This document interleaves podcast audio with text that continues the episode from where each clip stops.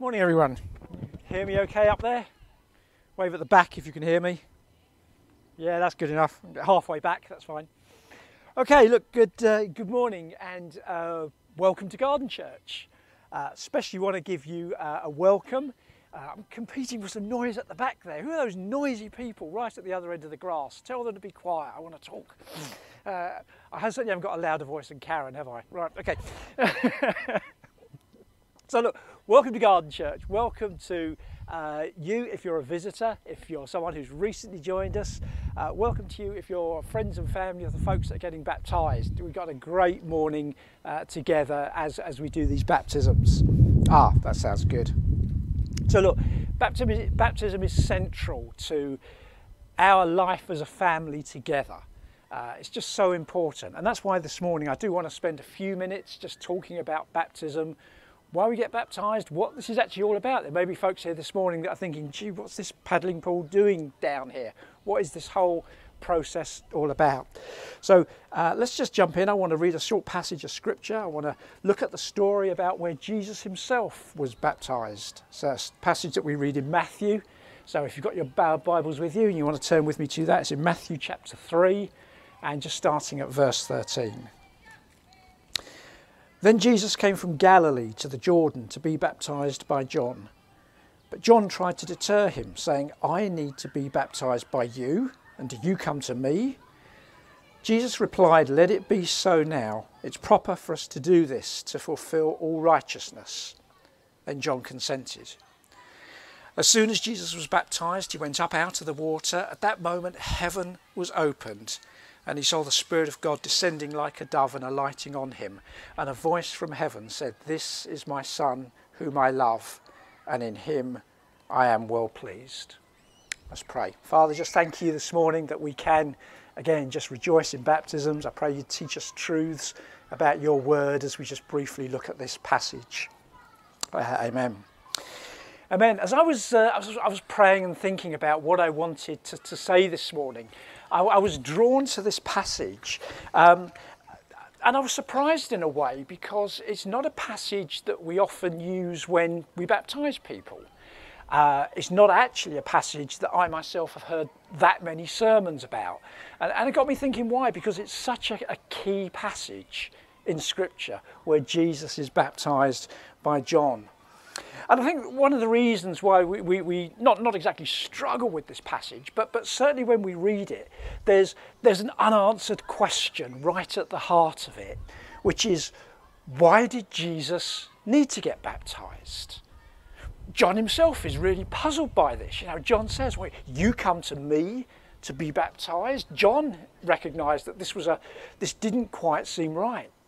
Because here is Jesus, you know, the spotless Son of God, the one who is without sin coming to John and saying, You know, I need to be baptized by you.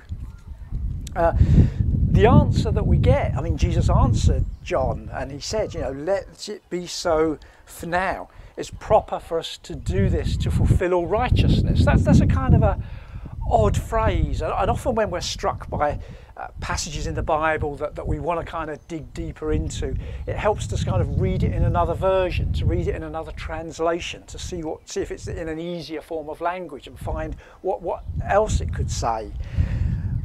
And the interesting thing with that passage, let it be so for now, it's proper to do this to fulfill all righteousness. Truth is, it's translated about the same in just about every version that you read um, the, the, the, more easier to read versions of the Bible translate that as let us do this for now because it's the, it's the right thing to do.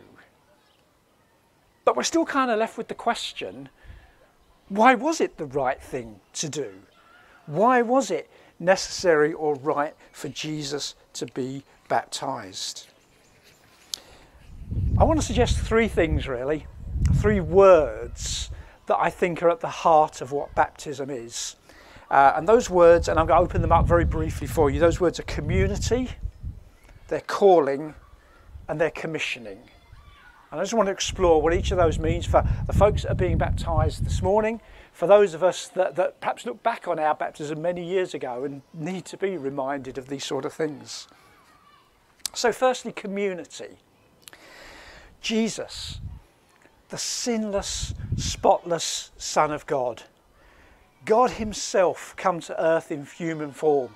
You know, we, we, we need to dwell on this, folk, this, this, this point for a moment because, again, uh, Jesus was more than just a good man. He wasn't just a good man, He was God Himself. God Himself come to earth to deal with the most pressing problem in the universe, our sin. The fact that we had turned away from a living, righteous, holy God. But here is Jesus, sinless and spotless, the one person in all of creation, in all of history, that didn't need to be baptized. He comes here. Three years on from this point is the cross. The reason that Jesus came, ultimately, the reason that he came to die for our sins on the cross. That's, that's, that's the reason that Jesus came. And we might well ask well, if that was the, the singular sole important reason why Jesus came, why not just fast forward to the cross? Why not just come as an adult and die on the cross and say, I've died for you guys? Why spend 30 years growing up? Why spend three years of ministering to people that didn't understand most of the time what he was trying to say? Why, why spend those 33 years living as a human, living as a man? Well, because Jesus wanted to identify with us. He wanted to walk in our shoes. He wanted to tread the same path that we tread. It says, uh, a wonderful passage in Hebrews, it says there, talking of Jesus, who is our high priest, it says, therefore, we do not have a high priest who is unable to sympathize with our weaknesses. That's a double negative there, just for the English grammar students here. That means we do have someone who can sympathize with our weaknesses but one who in every respect has been tempted as we are, yet is without sin. You see, that's the important difference. Jesus wants to identify with us on our journey. He wants to know what it's like to be human, to face all the trials and troubles and difficulties and hardships and tears and sadness that we all face. To be tempted as we're tempted, yet at the same time to not sin. That's the important point. He didn't sin.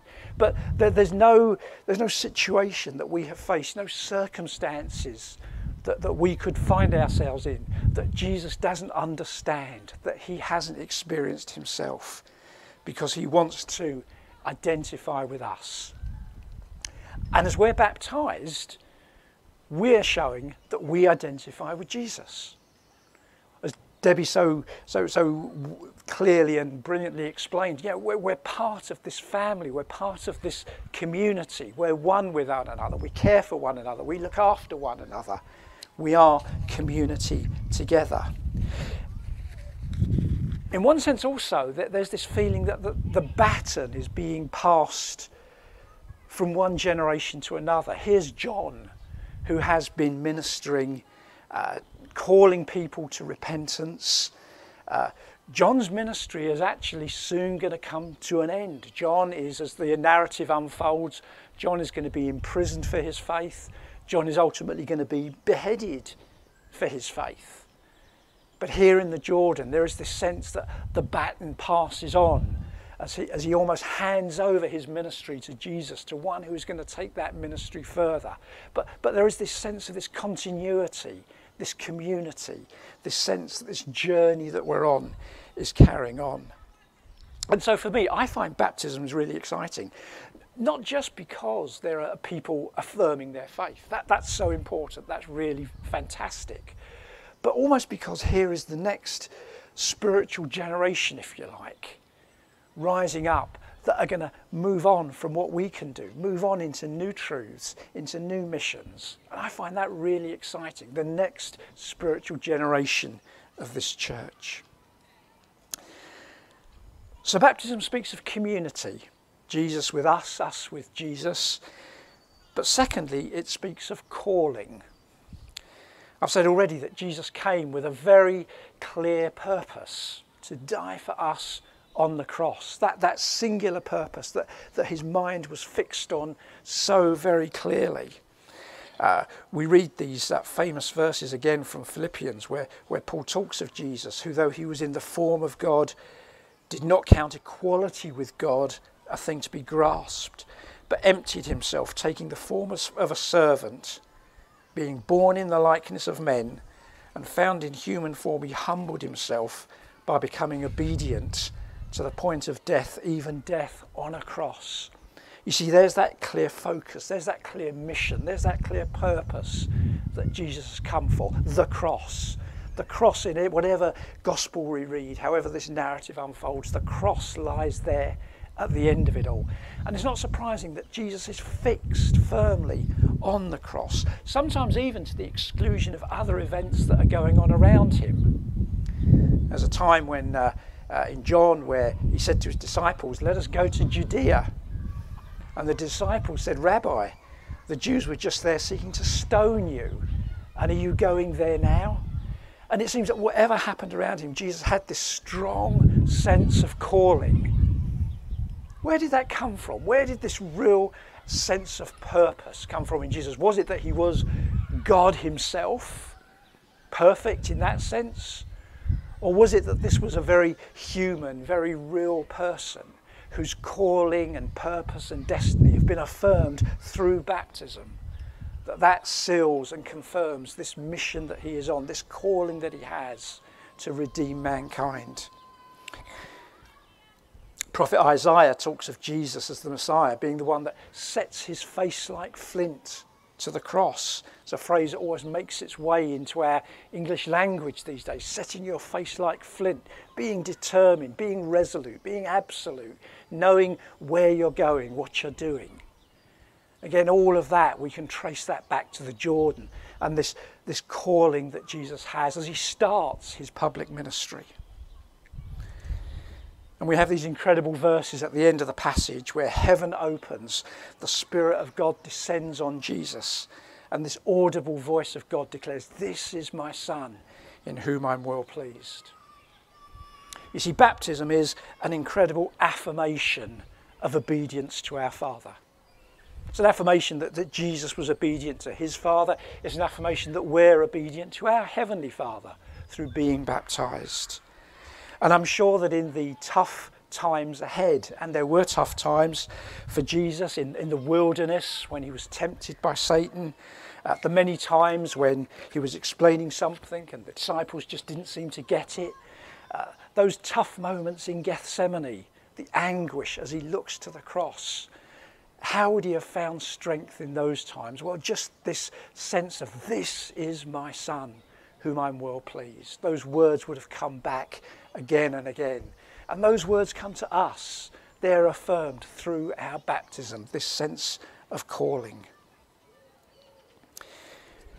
We've all been called, we're all on a mission. And again, I should say at this point, it actually doesn't matter if you're 8 or 80 if you're being baptized and or you're 8 or 80, age doesn't matter. When we talk of mission, when we talk of calling, then so often we can think of, oh, yeah, well, some people are called to plant churches and go to other countries. And, you know, we need to recognize that everybody comes to baptism at different ages in their life with different abilities and, and capabilities. So some people in the fullness of their Christian walk might plant new churches, might go to other countries. For some, it might just simply be being obedient to your Heavenly Father. That's your calling. And I'm sure everyone, every one of us, everyone who will be baptized, I'm sure we'll go on to do greater things with our Christian walk. But if all we do, if we do nothing more than be obedient to our Heavenly Father in being baptized, that's massive. That's responding to the call of God on our lives. Baptism speaks of community, Jesus with us, Jesus with him. It speaks of calling, having a mission, having a purpose, having a destiny, having a role in life. But thirdly, baptism talks of commissioning, the third C. We're CCC, aren't we? We've got to have three C's. That's a long word, but what it really means is to make ready. Something is commissioned when it's equipped uh, and empowered. Uh, I just read last, uh, last week that uh, HMS Queen Elizabeth II, our latest uh, aircraft carrier, has just embarked on a, on a voyage to Asia. It's kind of ma ma maiden voyage uh, to Asia. It's interesting that that vessel was named back in 2014. 2014, it was decided that this aircraft carrier will be called HMS Queen Elizabeth II. It had a calling. It was called. It had a name. At that point, it had a mission and a purpose. It was going to be an aircraft carrier. But it wasn't commissioned until three years later in 2017. And when something is commissioned, that's the point when, if you like, the supplies are loaded, the, the aircraft are loaded, the helicopters are loaded, the systems are ready, the crews are trained, and the ship is now ready to join the rest of the Royal Navy to be part of that fleet. And you see, as we are called, one of the great things about baptism is that it's not that we're called and then three years later we might be empowered finally. No, we're called and commissioned at the same time. We don't have to wait. We're empowered. And that's why this passage was just so important when, when the Holy Spirit comes on Jesus. Uh, Paul, when he was uh, visiting Ephesus, uh, came across a group of people. He asked them, you know, what baptism have you experienced? And they said, well, we've experienced John's baptism. We've experienced a baptism in water. Yeah, we've said we're sorry for all the wrong things that we've done. And Paul had to explain to them, yeah, but there's just a little bit more. There's just a little bit more. There's the Holy Spirit. There's this empowering. There's this commissioning. There's this filling and equipping with strength for what lies ahead. And so, as we, uh, uh, as we think of baptism, we're reminded that we too are empowered and equipped and filled with the Holy Spirit. We need to keep reminding people, we need to keep tre- teaching these truths that the Holy Spirit enables us to do all the things that we are called to do. So let's just pray just for a moment as, uh, as we just ask God, what does this mean for each one of us? Each one of us here. God just wants to speak to us. God just wants to remind you of the fact that you have been called and commissioned, that you're part of a community. Uh, maybe if you're hearing these truths for the first time and uh, you're not really sure about what church is, about who Jesus is, then we haven't had time to open up kind of those truths today, but we've said already that Jesus loves you. He wants you to be part of his family. He wants you to be part of this community wants you to turn away from your own life, all, all the kind of stuff that you do that, that you know doesn't actually bring peace and security ultimately. And maybe folks here this morning that, that you're trusting in Jesus, you've become Christians, but you just, again, for whatever reason, haven't had the opportunity to be baptized. Well, hey, we want to we wanna talk to you about that, give you opportunity for that this morning. So let's just pray as we come to baptize these folks. If this morning you don't know Jesus, as your personal Lord and Saviour and you want to find out more about that, then do please come and speak to me, come and speak to Steve, come and speak to other someone else that bought you, one of the guys that you know is a leader or part of this church here. We'd love to open up this story more for you and explain and introduce you more to this Jesus. Let's just pray. Father, I just want to thank you this morning again for the opportunity uh, that folks have to affirm their faith in you, their trust in you, to commit their lives to you, uh, to declare publicly that they're following you. Lord, we thank you that. Uh, that you have plans and purposes for us. Thank you that you came to this earth, you came to share in our situations, you came to sympathize with our circumstances. But Lord, we thank you that you came to fill us with the Holy Spirit and with power. Just equip us, we pray, Lord. Those of us that have perhaps gone rusty in this year of lockdown, those of us that have kind of stepped back from some of the truths that we know, Lord, fill us afresh with your Holy Spirit, we pray. Amen. Amen.